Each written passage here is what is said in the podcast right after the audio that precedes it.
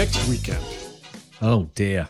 we're supposed to drive three plus hours from here, from where I live to Philadelphia Yes. to meet those same people.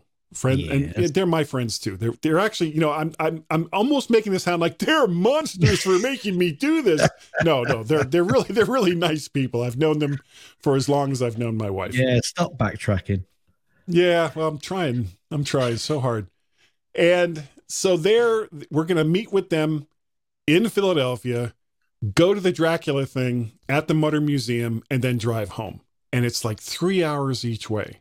It's like, and when my wife broached this with me, I love my wife, which is the only reason why I'm driving six to seven hours in a single day to go to lunch and a museum filled with dead people.